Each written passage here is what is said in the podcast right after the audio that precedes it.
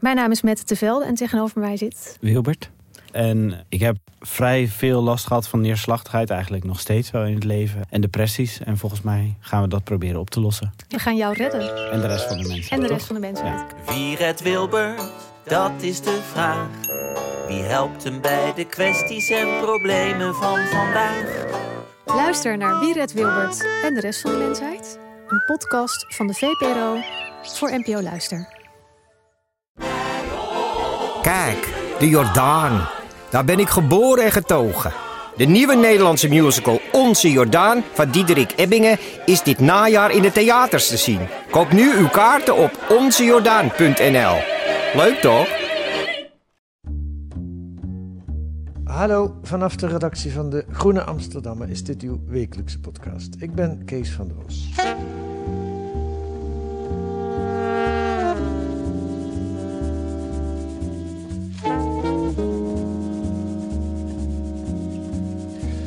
Rob Jetten. In oktober 2018, nog geen vier jaar geleden, volgde die Alexander Pechtold op als fractievoorzitter van D66.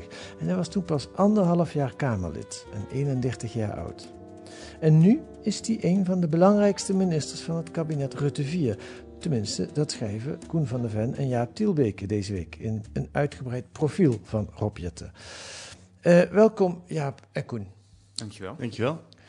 Is die echt zo machtig? Ehm nou ja, daar spelen we in dit stuk heel erg mee. Want aan de ene kant ja, want hij heeft een hele belangrijke post die ook direct gaat over heel veel andere posten. Je het hebt over klimaat en duurzaamheid en energie. En dan heb je het ook over de bebouwde omgeving, heb je het ook over Schiphol, heb je het ook over landbouw. Dus je, hebt, je bent automatisch een minister die zich met anderen mag bemoeien. Ja, En dat is ook nadrukkelijk zo afgesproken. Hij heeft heel veel geld. Maar, en dat nuanceren we ook, hij is daarmee ook heel afhankelijk van al die mensen. Dus Ja. het is maar net hoe je dat invult en hoe je omgaat met die. Hij heeft heel veel, hij heeft ook heel veel eh, informele macht, kan je zeggen. Ja, ja, ja. Jaap? Ja, het mooie is dat ze hadden bedacht... we willen eigenlijk een soort Nederlandse Frans Timmermans. Ja, De Frans- eurocommissaris. de supercommissaris die de Green Deal in Brussel voor elkaar moet boksen. En dat moest er in Nederland ook komen. Dus een minister die andere ministers op Ja. één lijn moest krijgen... Hij tot heeft orde kan roepen. Ja, hij moest het niet alleen, hij heeft het ook voor elkaar gebokst eigenlijk, hè, die Green Deal. Nou, de onderhandelingen gaan nog steeds, eh, die, die, die, die lopen nog steeds. Maar er zit wel degelijk schot in de zaak. Ja. Dus dat was het idee, dat moet in Nederland ook gebeuren. Er moet nu eindelijk een keer werk gemaakt worden van die groene verbouwing. Daarvoor hebben we een politicus nodig die, ja, die, die, die anderen op één lijn kan eh, zetten en de touwtjes in handen kan nemen. Alleen het grote verschil met Europa is dat de Nederlandse politiek gewoon een stuk eh, minder hiërarchisch, een stuk egalitairder is georganiseerd. Ja. Eh, dus je zit in, ook in een coalitie met verschillende partijen, die allemaal ook moeten letten op hun achterban, ehm, die misschien niet zitten te wachten op al te veel groen gedram. Dus het is een hele ingewikkelde eh, evenwichtsoefening Ja. waar Jette voor staat. Ja. Om dat heel concreet te maken, bij de commissie heb je echt een supercommissaris gekregen. Iemand die boven de andere commissaris staat. Dus de commissie ook geregeld met subdelen en daar een hiërarchie in. Ah, ja. In Nederland is in principe elke minister gelijk aan andere ministers. Ja, Eh, Op papier staatsrechtelijk zelfs de premier, de ja, ja. eerste ondergelijke. Ja. Maar dat betekent eigenlijk, denk ik dan, dat hij nou nauwelijks echte macht heeft. Hij, hij, kan, hij heeft een doel en dat doel deelt hij met veel mensen. Maar wel kan dingen Ja, kijk, hij moet, hij moet, eh, dat is ook de kop die we boven het stuk hebben gezet, hij is de minister van groene verleiding. Dus hij moet het van zijn verleidingskunst hebben. Ja, en mensen ja. zeggen, daar is hij heel goed in. Ja. Maar hij heeft natuurlijk wel een heel belangrijk hulpmiddel. Namelijk die pot geld in het klimaatfonds. ja, En daar, weet, daar kan hij ook gewoon natuurlijk handig gebruik van maken. En hij heeft met Rutte afgesproken op het moment dat andere ministers niet leveren... dan mag hij in principe de zaken naar zich toe trekken en ingrijpen... op het moment dat de klimaatdoelen in gevaar gaan komen. Hij zegt zelf, ja, ik hoop dat dit niet zo ver gaat komen... want dan heb je echt best wel een crisis... en dan raak je ook aan dat staatsrechtelijke punt van... mag dat formeel wel, kan dat formeel Ja. wel? Maar wacht even, dat is echt een afspraak die vast Ja, ligt? dat is met- vlak voor de bordesfoto. hè. De bordesfoto is op, op een maandag gemaakt. De zaterdag daarvoor komt, komen alle bewindspersonen van het kabinet bij elkaar. Ja, En hebben ze een beraad waarin ze eigenlijk vastleggen en afspreken wat worden de het werkafspraken. constituerend beraad. Precies, Ja, dat is dat beraad. ja, en in dat ja. beraad is ook afgesproken dat er een paar mensen niet zomaar minister zijn, maar coördinerend minister. Ja. En hij is er daar één van. En eh, daar is inderdaad die afspraak die Jaap net verteld gemaakt, dat ja. eh, als klimaatdoelen in gevaar komen of het gaat niet naar zijn zin, dan mag hij via Rutte eh, dossiers naar zich toe trekken. Heeft wel een consequentie, want dan moet hij het zelf doen. Dus het is ook, nou ja, Maar Ja. hoe, moet ik me dat voorstellen? Eh, Het gaat niet goed met het klimaat en Schiphol levert eh, geen moer in. Dan zegt Jette op een gegeven moment over een jaar of twee... jongens, het is mooi geweest. Wie ook weer de minister, eh, eh, die oud-staatssecretaris? Mark Nee, Harbers. Mark Harbers. Ja. Je, je, ba- je bakt er niks van, dat gaat niet goed zo. Ik ga Schiphol van jou overnemen. Kijk, hoe dat eruit gaat zien, dat weet volgens mij niemand. En dat weet Jette zelf ook niet. Hij zegt eigenlijk van, die dreiging moet voldoende zijn. Ik ga er niet van uit dat ik in hoef te grijpen. En ik denk ook wel dat je kan zien dat de ministers waar die veel nauw mee samenwerkt... bijvoorbeeld ook Hugo de Jonge, Christian van der Wal... ehm, dat er wel degelijk ook een soort breed gedeeld besef is binnen het kabinet... van we kunnen deze moeilijke zaken niet langer voor ons uitschuiven. Maar tegelijkertijd verkondigt hij, Jette, ook een heel optimistisch verhaal. Hè? Van deze groene transitie biedt ook kansen en we gaan Nederland er mooier en beter op maken.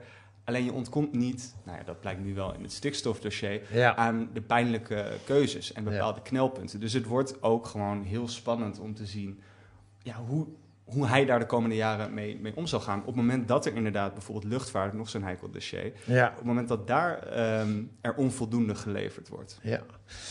Goed, gaan we het zo nog eh, uitgebreider over hebben. Nou, nog, nog één vraag voordat ik eh, naar jullie onderzoek ga. Ehm, even gewoon ook allebei eh, aan jullie open gevraagd. Gaat hij het voor elkaar krijgen? Zijn jullie over drie jaar tevreden over meneer Jette? Nou, Drieënhalf jaar. we zijn, kijk, we hebben dit profiel heel vroeg, expres heel vroeg gemaakt. We kunnen nu even vooruitkijken, vooral de risico's en uitdagingen schetsen. Wat denk ik, eh, ik vind het heel moeilijk om die vraag heel hard met ja of nee te beantwoorden. Het enige waar- we wel echt achter zijn gekomen, en dat is iets waar we bewust ook vrij vroeg in het stuk mee openen, is, Jaap vertelde net al hoe het idee ontstond voor zo'n beetje commissarisachtig, Brusselachtig eh, ministerschap. Ja, Toen leefde natuurlijk bij D60 al heel vroeg de informatie, wij moeten dat hebben. ja, Maar toen hebben ze heel lang gedacht, dan zetten we er een wetenschapper op. Dan gaan we gewoon zo iemand, weet je, een Robert Dijkgraaf-achtig type of een Ernst Kuipers. Halen zo iemand die heel evident goed is in het dossier. Maar toen hebben ze heel snel gedacht, nee, we gaan er iemand opzetten eh, die heel erg kan denken in termen van macht. Die weet hoe Den Haag werkt, die dingen voor elkaar kan krijgen. En ik denk dat dat wel een soort draadje in dit profiel is geworden. Het is wel iemand die enorm, hè, we spelen op een gegeven moment de term allemansvriend. Dat kan negatief zijn, kan positief zijn. Het is iemand die heel erg goed mensen voor zich kan winnen. En dan kom je opnieuw op de, waar jij mee begon, dat machtsvraagstuk. ja. In die zin, daar zijn we wel achter gekomen, het is een, iemand die je misschien heel makkelijk zou kunnen onderschatten. Als ik aan mensen vertelde, we gaan schrijven over Rob Jetten, begon ze maar, oh ja, die hele jonge, leuke, vrolijke man. En dan moesten we eigenlijk uitleggen, nee, dat is echt een ongelooflijk gewiekst en ook handige politicus. Die wel dingen voor elkaar kan krijgen. Dus nou ja, dat is wel de spanning. Oké, en voor elkaar krijgen, dat moet ik ook eigenlijk preciseren. Over acht jaar moeten we 60% CO2 eh, minder hebben. Dus dat is dus nog niet over drie jaar. Eh, Jaap, gaat dat lukken? Ja, dat is precies de grote vraag. Als je zegt van wanneer is zijn ministerschap eigenlijk geslaagd? Want dat loopt over maximaal drie jaar af. Ehm, maar de doelen die hij moet waarborgen, die zijn voor 2030 en eigenlijk voor 2050. Dus hoe ga je daarmee om? Dat is eigenlijk een spanning die constant in de klimaatpolitiek zit. Dat regeerperiodes eigenlijk veel te kort zijn om die lange termijn doelen te waarborgen. Dus we Ja. hebben nu allerlei andere dingen bedacht. De klimaatwet, hij heeft ook zelf een ehm, team van energie-experts in het leven geroepen... die nu eigenlijk in kaart moet gaan brengen hoe de economie in Nederland... en hoe ons energiesysteem er in 2050 uit moet zien. Met het idee van, zijn taak is om Nederland op die koers te krijgen. Maar ja, in 2050 is hij hoogstwaarschijnlijk geen minister meer. In 2030 is de kans ook heel groot dat er iemand anders op die Ja. post zit. Ja. Ehm, dus dat blijft, gewoon, dat blijft gewoon ontzettend ingewikkeld. Ik denk wel dat, hè, dat hoor je nu ook telkens, van ja, waren we maar eerder begonnen? Hadden we dit maar Ja. eerder gedaan? En eerlijk gezegd, toen ik zijn klimaatplannen onder ogen kreeg, toen dacht ik wel van ja, je spreekt ambitie uit, je spreekt draadkracht uit. Eigenlijk hadden we dit tien jaar geleden Ja. moeten hebben. Maar dat is überhaupt het gekke van, van dit. Niet, niet alleen op klimaatgebied, maar ook op ander gebied. Hetzelfde kabinet is blijven zitten, wat er al jaren zit. Ja. Alleen ze doen er nu een ander beleid. En dus vind ik, dit vind ik echt het, het, het, tragische, maar ook wel het, het, het, het grappige of zo aan deze tijd. Inderdaad, dat je eigenlijk ziet dat Rutte 4 bijna oppositie voert met Rutte Ja, 1. Dus ja. je, maar echt inderdaad op tal van terreinen. Je Ik- echt op al die dossiers. Ja. En er gebeurt ook iets heel geks. Dat je eigenlijk naar een kabinet kijkt. Ik, ik probeer mezelf dat ook vaak voor te houden. Want de reflex dat erg het nu natuurlijk en terecht kritisch zijn. Maar ik denk als je gewoon het regeerakkoord pakt. Weet je, dan kun je van alles op aanmerken. Maar het is ambitieus. Er wordt geld uitgegeven. Heel veel grote thema's waar we jarenlang over is gediscussieerd, lijkt gewoon wel een soort consensus over te zijn. Er moet Ja. van alles gebeuren rond klimaat, stikstof. Ja. eh, de grote overheid is niet meer vies. Ja, maar dat maar had ze ontsnappen allemaal- niet aan hun eigen schaduw. Nee, het had gewoon dezelfde allemaal- mensen. Ja, Ja. dat had allemaal veel eerder moeten en kunnen gebeuren. En toen deed ze het niet. Nou, het, het, Ja. het, het boeiende is, we waren op een bijeenkomst in Madurodam. ehm Dat waar, vond ik wel een mooi begin van het verhaal. Ja, dus Ja. daar staat. daar- En dat was, en, de, de hashtag was Nederland gaat vergroenen. En dan zaten daar naast minister Jette zaten er ook Hugo de Jonge en Mickey Adriaanses. Mickey Adriaanses is zijn collega op eh, EZK, die dus echt meer de economische zaken ook Ja. eh, in haar portefeuille heeft. ja. De industrie.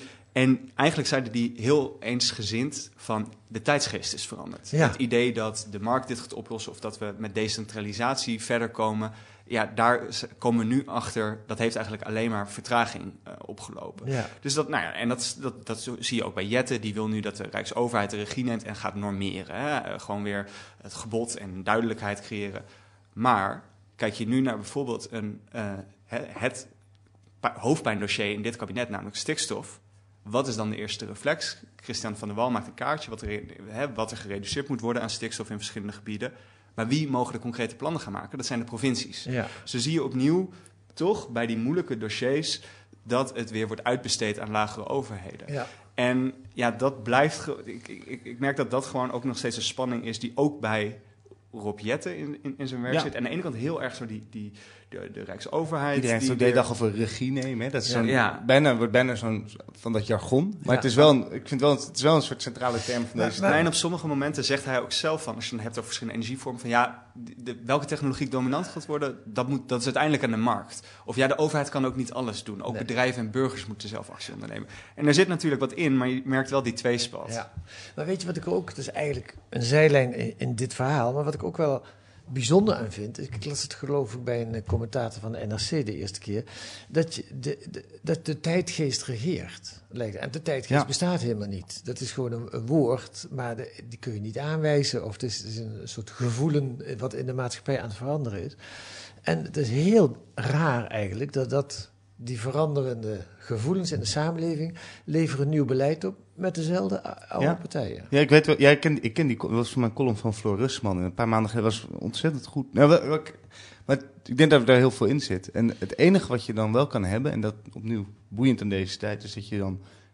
Ben je ideologisch, zijn we dus kennelijk veranderd. En Ja. denk ik wel, we hebben wel weer die grote overheid nodig. En die moet misschien regie nemen. En Ja. bij de verbouwing van Nederland heel een centrale rol spelen. Dus de ideo- ideologische consensus heb je. Je hebt het geld, want er is Ja. heel veel geld voor. Ja. Alleen dan kom je bij die uitvoering. Nou, Ja. dat moet ik zeggen, dat is iets waar we vaak over schrijven, de Groenen. En dan tref je dus een eh, totaal uitgedunde overheid aan. En dat geldt ook voor Rob Jetten. Op een Ja. gegeven moment, wij hebben tijdens ons eindgesprek, moesten we ook even vragen naar... eh, daar gaan we nu niet over hebben, maar dat is een verhaal dat staat deze week ook in de Groenen... over het vastgelopen eh, eh, stroomnet van Investico. Eh goeie, goed onderzoek. Maar die zegt op een gegeven moment ook... ja, ik heb ook niet meer al die expertise hier in huis. Ik zit Ja. op het ministerie. Ja. Maar ik dacht dat hij zei 2000 man. Ja. En hij is ook nu als een gek weer mensen aan het aannemen. Dus Hij- je hij- kan wel ideologisch veranderd zijn, je kan wel geld hebben, maar ga het maar doen met een uitgeklede overheid. Ja, en hij woont ook in op een ander ministerie eigenlijk. Hij moet het nog vormen naar zichzelf. Maar het is niet, we hebben niet in Nederland een traditie van een ministerie van Klimaat of iets dergelijks. Hij zit gewoon op economische Ja, zaken. het is een beetje rondgaan zwerven. Het zat Ja. uit bij From en toen... Ja. eh, en het- wat wel echt een verschil is, is dat, dat hij dus wel een ander soort, een, echt een coördinerend ministerschap heeft. Dus hij Ja. opereert vanuit EZK, maar hij heeft ontzettend veel overleg met ehm, nou, de minister van Vrouw, Hugo de Jonge, ehm, met de landbouwminister Henk Staghouwer, dus ehm, INW, Mark Harbers. Dus het, die moeten eigenlijk bij hem langs Ja. om hun plannen te presenteren en om zijn stempel van goedkeuring. En als hij ze kan helpen door wat geld uit te delen, dan doet hij dat natuurlijk graag. Maar dat is dus echt zijn functie. En ik denk dat daar wel wat voor te zeggen valt. Omdat je klimaat raakt natuurlijk ook aan meer dan alleen de industrie, meer dan alleen de landbouw of mobiliteit. Het is Ja. echt zo'n overstijgend ehm, thema. Dus in dat opzicht begrijp ik die keuze voor die invulling wel degelijk.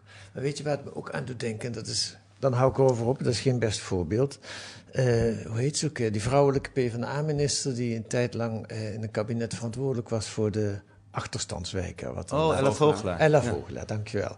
Eh, die heeft amper iets voor elkaar gekregen. Terwijl, terwijl ze coördineerd minister was van een, ook een, een probleem wat inderdaad breed Ja. was en heel veel ministeries raakte.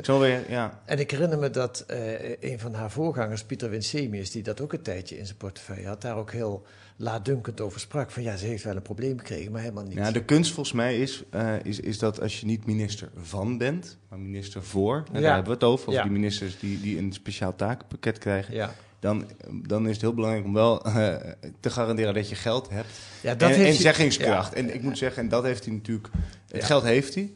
En die zeggingskracht heeft hij in ieder geval, hebben ze dat dus wel afgesproken op Ja. die zaterdag voor de bordesfoto. ja.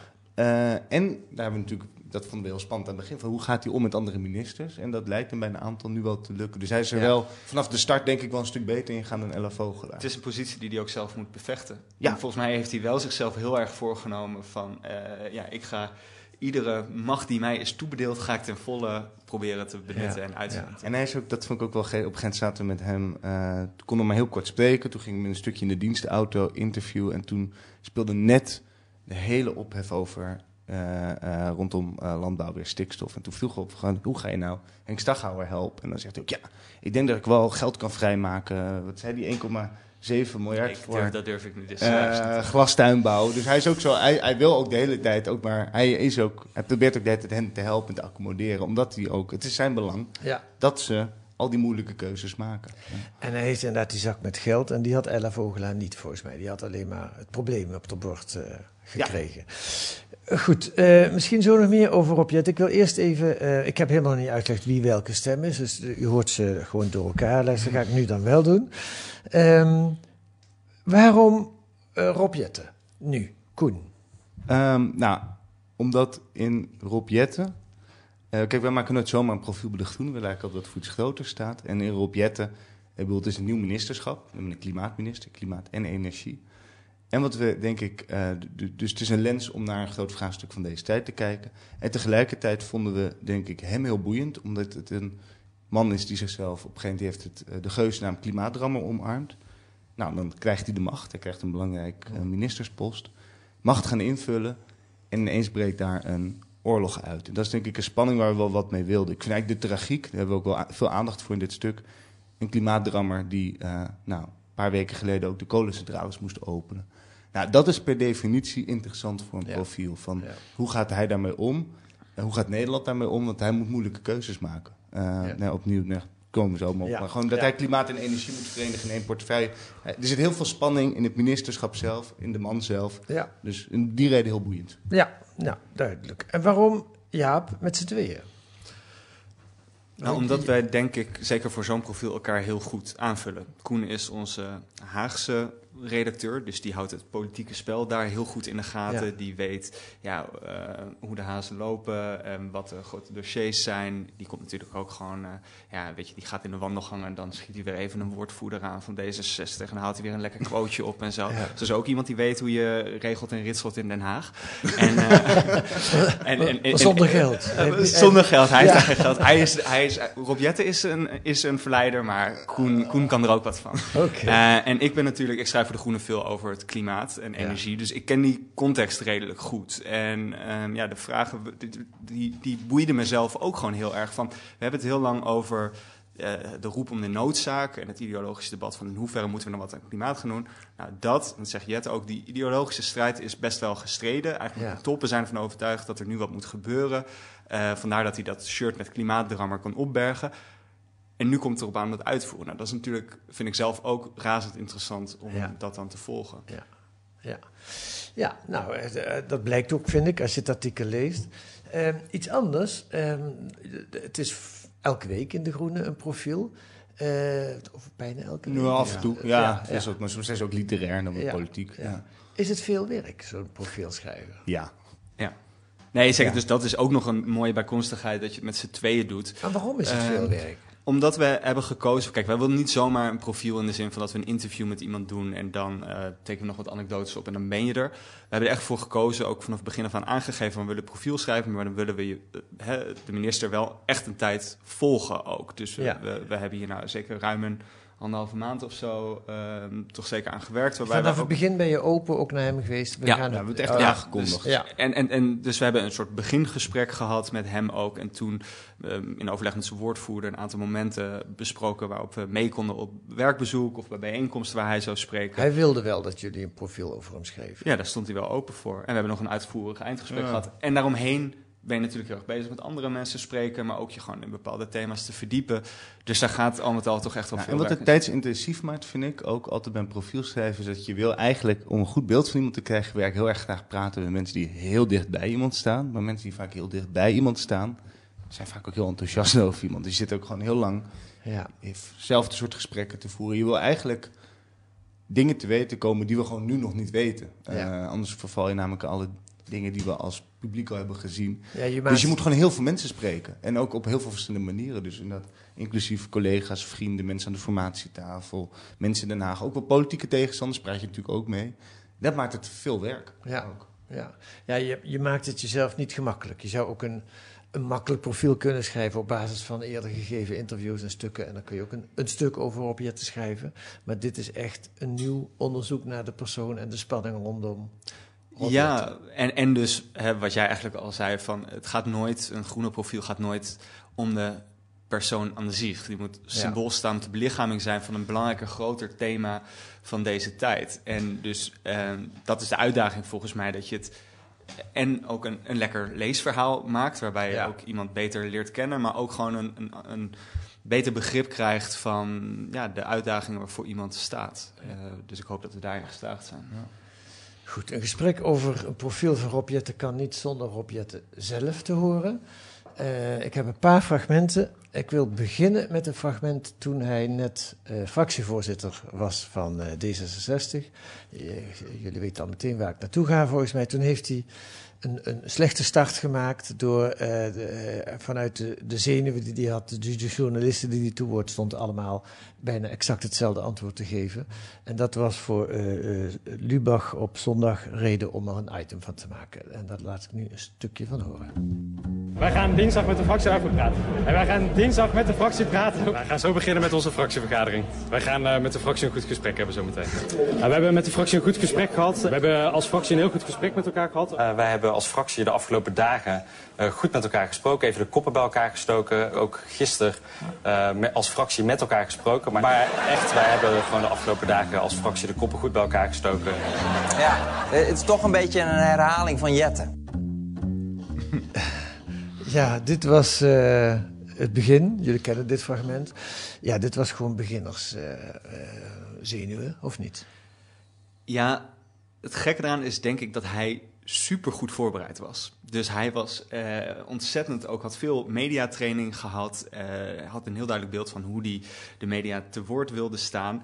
En ik sprak hier met Alexander Pechtold over en die was echt een beetje boos over. Die zei, de journalistiek heeft gewoon hem een, een, een, kunstje geflikt. Het was uh, zo'n interview met Frits Wester, waar dit ook deels op is gebaseerd. En dat ging dan uh, uh, viraal en dat leverde hem dan die befaamde bijnaam Robot Jette op. Ja. en hij zei, het is gewoon kuddegedrag van de journalistiek dat dat ook maar telkens rond bleef zingen. Maar ik denk wel degelijk wat je daar ziet, is iemand die nog wat onwennig is. Dus iemand die wel heel erg in, gedrild is in het politieke ambacht, Mhm. mm-hmm. uh, maar nog te weinig een soort eigen stem of ontspanning heeft gevonden om de, ja, dat op een iets lossere manier te doen.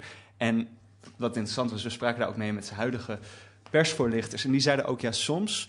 Uh, Als het een beetje moe is. Ja, ja, Dan, dan, dan vervalt hij weer in het oude patroon. En daar proberen we voor te waken. Want als je Ja. hem nu ziet spreken, dat Ja. is iemand met meer zelfvertrouwen, met meer ontspanning. Uh, dus daar, daar heeft hij wel uh, een transformatie. Het is trouwens ook de reden dat we even deze uh, oude koe toch even uit de sloot wilden vissen. Omdat het ons heel erg opviel. Als je hem een tijd volgt, dan zie je gewoon hoe naturel die is. Hoe eigenlijk altijd professioneel. Prins jij dat, ja. Hij staat gewoon nooit uit. Ook Ja. als hij met mensen op een podium zit. Nou, mensen die lang op een podium zitten, zie je wel eens zo afhaken, wegdromen. Naar het plafond staan. Hij is gewoon altijd in de plooi, professioneel. Op het podium ook wel heel erg zoals hij naast het podium is. Dus op een gegeven moment waren we wel benieuwd, wat, hoe kan dat nou Ja. voor iemand die zo'n slechte start maakt? En het enige, en de verklaring die we hadden was misschien een soort perfectionisme, vermoeidheid, ongemak. En dan Ja. gewoon helemaal doorschieten in, Ja. zo in die hele professionele houding. En dan komt het robotesk over. Ja. Maar nu, jullie hebben die indruk nu totaal niet gekregen. Nee, wat nog steeds wel blijft, is die professionaliteit. dus eh, we hadden het net ook over de cover van deze week, waar die op staat alsof het een ehm, presidential candidate is Zeker. in de Verenigde Staten. Een beetje van onderaf Hij, gefotografeerd. hij oogt toch een beetje alsof hij uit een soort eh, machine is gerold van Ja. eh, geef mij de stereotype democratische presidentskandidaat eh, voor, de, voor, voor, voor Amerika. Ja. En ehm, ja, wat ik zeg, dus hij zit eigenlijk constant in die rol. En waar dat in het begin ook wel tot een beetje, waardoor, waardoor die belachelijk werd gemaakt, ziet hij nu volgens mij ook wel heel erg als een kracht. Ehm, Ja. Die hem ook in staat stelt. Hè. We schrijven op een gegeven moment ook, hij kan, hij kan net zo makkelijk praten met CEO's in de bestuurskamers van grote multinationals als met klimaatactivisten Ja. of op een, een, een, een, eh, klimaatmars meelopen. Ja.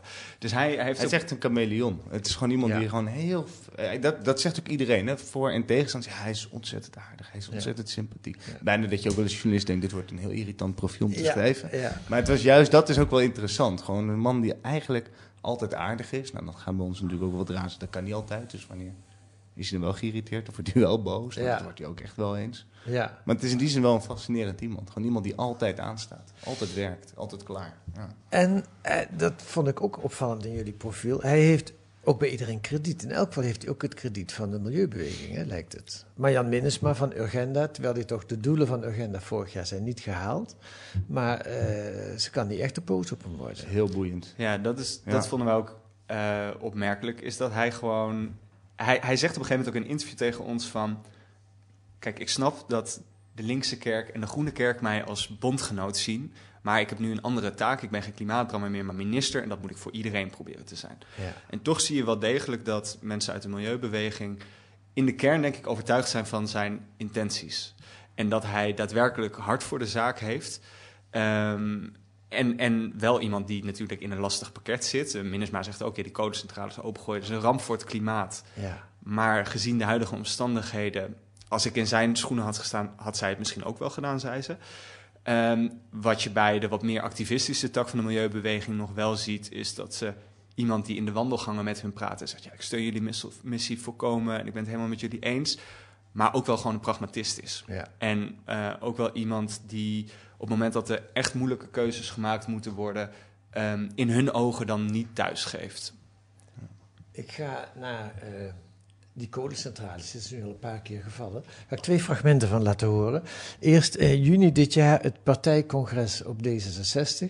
Eh, daar sprak eh, eh, Jette over zijn taken en over de moeilijkheden. De Oekraïne-oorlog was natuurlijk al in volle gang. En dan zegt hij dit. Ik, hou er gewoon mentaal rekening mee dat ik de komende tijd af en toe maatregelen moet nemen voor leveringszekerheid op de korte termijn, die het op de lange termijn moeilijker maken om die klimaatdoelen van 2030 te halen. En dat is een afweging, ja, daar ben je ook voor besteld als minister om die knoop dan eh, door te hakken. Maar ik beloof eh, jullie in ieder geval en aan alle toekomstige generaties ook, als we voor het hele korte moment dingen doen voor leveringszekerheid, die misschien iets meer CO2-uitstoot opleveren, dan gaan we gewoon aanvullende maatregelen treffen om uiteindelijk dat doel 60% minder CO2-uitstoot in 2030 sowieso te halen.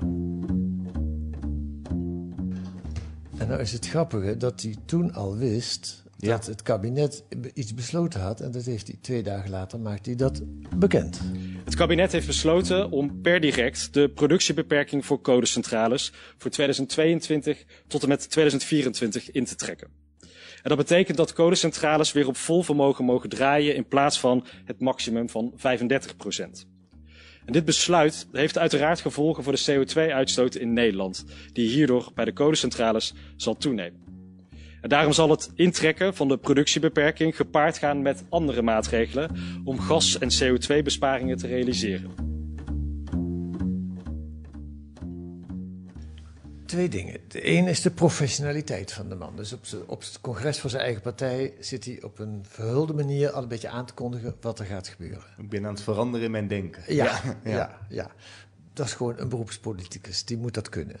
Verder ook niks mis mee. Hij mocht dat toen nog niet zeggen, denk ik. Nee, nee, en ze wilde dat ook echt voorbereiden met een persconferentie. hè. Ja. En, eh, en dat weekend waren ze ook. Het besluit was op vrijdag door de ministerraad gegaan. Ja. Zaterdag partijcongres. Zondag hebben ze op het ministerie de persteksten zitten schrijven, de persconferentie voorbereid. Ja. En toen ik geloof op maandag om drie uur, eh, niet alleen wij, maar allemaal journalisten werden toen in Den Haag gebeld van over een paar uur komt die persconferentie in Nieuwsport. ja. Eh, ja.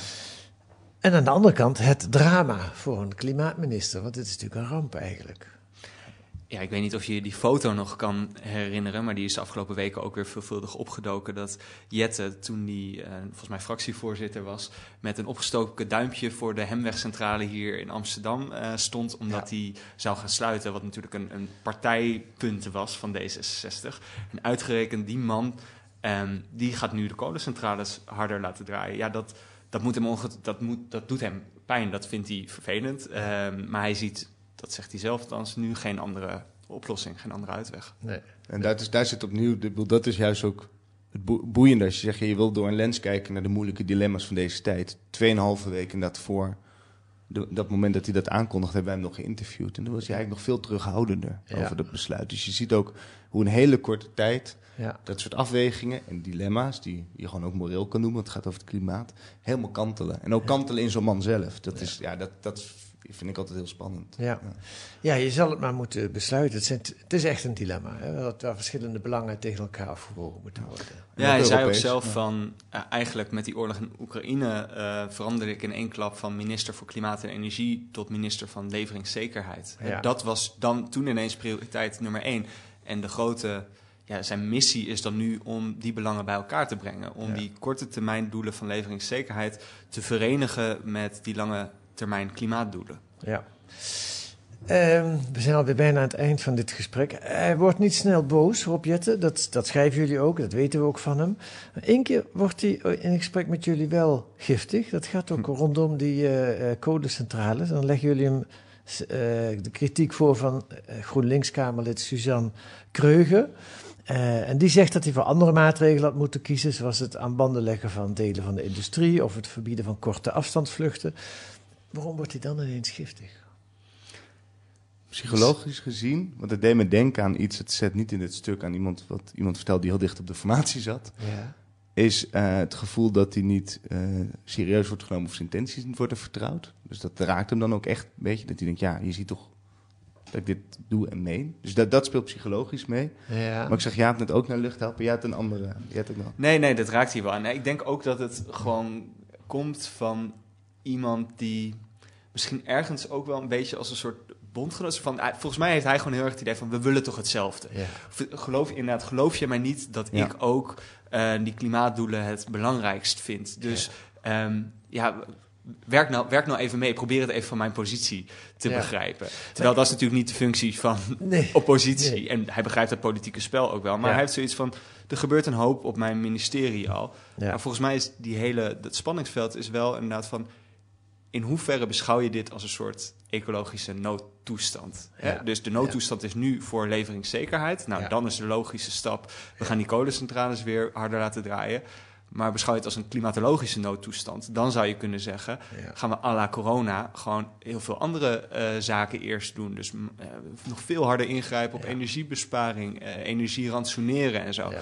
Maar goed, hij is natuurlijk ook, wij zitten op het ministerie van Economische Zaken en Klimaat. Het heeft economische gevolgen. Hij zit natuurlijk ook in een coalitie. Dus dat zijn ongelooflijk moeilijke afwegingen die je vanuit de oppositiebanken makkelijk iemand voor de voeten kan werpen. Maar de politieke realiteit is eh, voor hem natuurlijk anders. Ja, maar ik vind het ook wel mooi wat je zegt, want het geeft inderdaad ook toch aan dat het wel het is een groot probleem en er moet iets aan gebeuren, maar een echte noodtoestand hebben we nog niet. Terwijl we die misschien al lang hebben.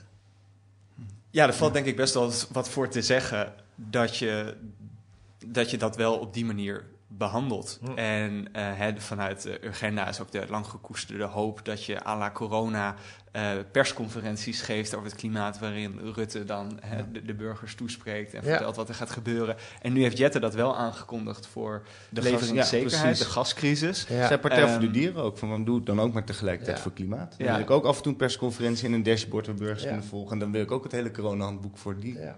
Kant van je beleid. Ja. dat blijft gewoon de kritiek van klimaatbeleid. Eh, zelfs voor iemand die hè, een grote missie heeft, vooruit wil kijken naar 2030 en 2050, het land op de goede Ja. koers wil zetten, ook die wordt geconfronteerd met events, dear boy, events. Eh, dus Ja. waardoor dit hele spel ineens op zijn kop wordt gezet. Ja. En nou ja, nogmaals, Ja, eh, dat maakt het gewoon ook een interessant profiel. En, en klimaat gaat natuurlijk ook heel vaak over, inderdaad, over tempo. Dat zegt ook iedereen. En welke offers wil je brengen? Wat toch wel een spanning is, die heel boeiend zit ingebakken in dat ministerie Economische Zaken en Klimaat.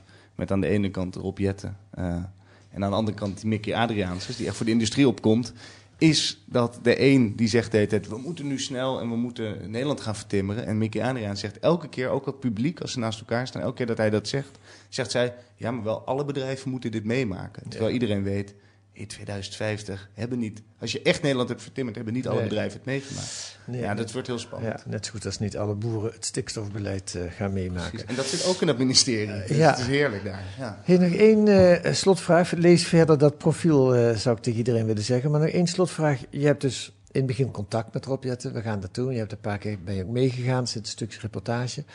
Eh, laat je ook het eindstuk aan hem lezen voordat het in de groene staat of niet? Nee, alleen de passages waar hij zelf spreekt. Dus dat we hem zelf echt hebben De geïnterviewd. citaten. Ja, de citaten. En daar doen we wel, sturen we wel context mee. Dat Ja. altijd wel vind, je moet wel weten hoe je citaat landt in een paragraaf. Dus je Ja. mag wel een beetje weten wat staat ervoor en wat Ja. staat erna. Ja. Maar dat doen we niet, omdat ik altijd wel vind, bij een profiel moeten wij echt een profiel kunnen schetsen van iemand, zonder daar net het over in debat te moeten. Het zijn jullie teksten. Het zijn onze teksten, maar ik vind altijd aan de andere kant wel, als je iemand heel lang spreekt, heeft iemand ook recht om te weten welke selectie je hebt gemaakt uit dat En je wil ook gewoon zorgen dat de zaken feitelijk kloppen. Dus als Ja. zij er eh, feitelijke onjuistheden uit weten te vissen, dan zijn we alleen maar dankbaar om die te corrigeren. Maar we Ja. gaan niet in discussie over formulering of interpretatie of zo. Nee. Dat is voor onze rekening. Nee. Ja.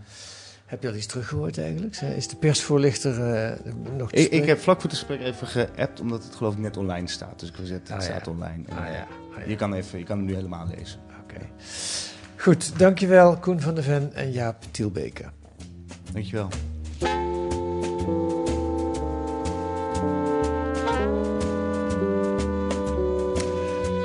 Wat staat er nog meer deze week in De Groene? Een onderzoek naar ons overvolle stroomnet. We hadden het er net al over. De bottleneck voor, eh, voor de vergroening. Vergroenende bedrijven moeten jarenlang wachten op extra elektriciteitsaansluitingen. En de klimaatdoelen lijken daarmee verder uit het zicht dan ooit. Ook weer een probleempje voor Rob Jetten. En Frank Mulder op bezoek bij, de, bij Kok van Herk. Dat is een naam. En dat is een lichenoloog. En eh, dat moest ik ook opzoeken, maar dat is iemand die alles weet over korstbossen. En met zijn metingen houdt hij al vele jaren de stikstofdepositie bij rond de natuurgebieden. En zijn conclusie: de modellen en metingen van het RIVM kloppen. Nederland is bedekt met een dikke ammoniakdeken, waar ook ter aarde. Dus als de boeren nu maar geen trekkers naar de groene gaan sturen. Dat kunt u lezen met een abonnement of een proefabonnement. Ga dan naar groene.nl. Daar kunt u lezen hoe u 10 weken de groene kunt krijgen voor 15 euro. U kunt reageren op deze podcast met een mailtje. podcast.groene.nl podcast.groene.nl En volgende week zijn we er weer met analyses en achtergronden bij het nieuws in deze podcast van de Groene Amsterdammer, die deze week werd gemaakt door Paulien van Andel en ondergetekende Kees van der Bos. En de muziek is de Tune for N van Paul van Keenmaier.